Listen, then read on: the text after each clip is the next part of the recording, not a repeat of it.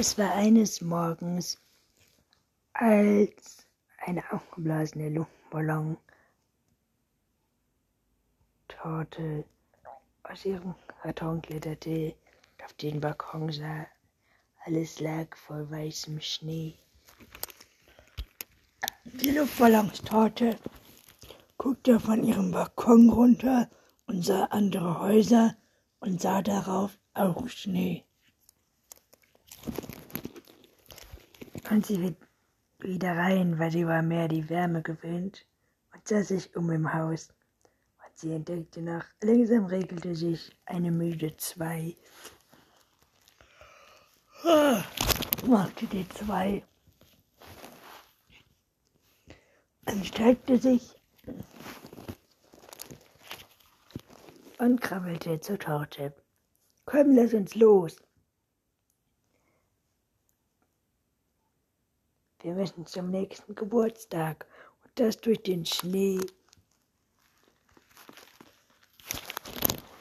Die,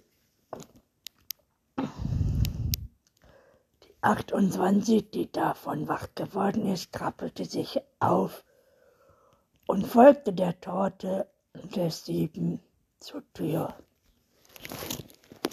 Sie stapften nach draußen, fuhren mit der Schwebebahn machten sich auf den Weg zur nächsten Geburtstagsparty.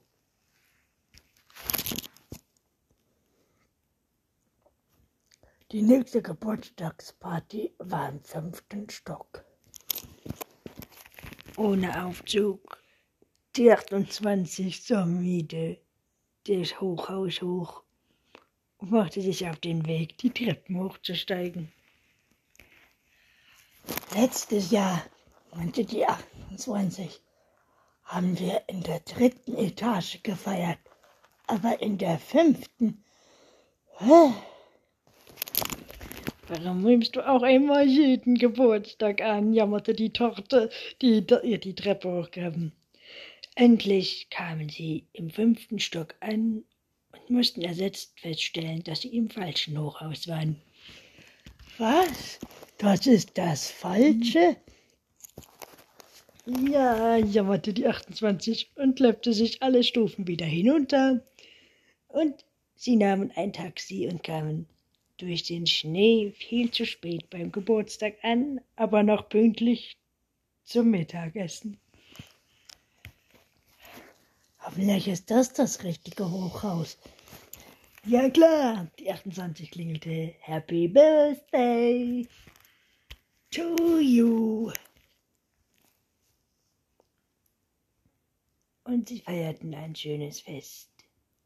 Und wenn man sie nicht weggeschmissen hat, erleben sie noch nächstes Jahr.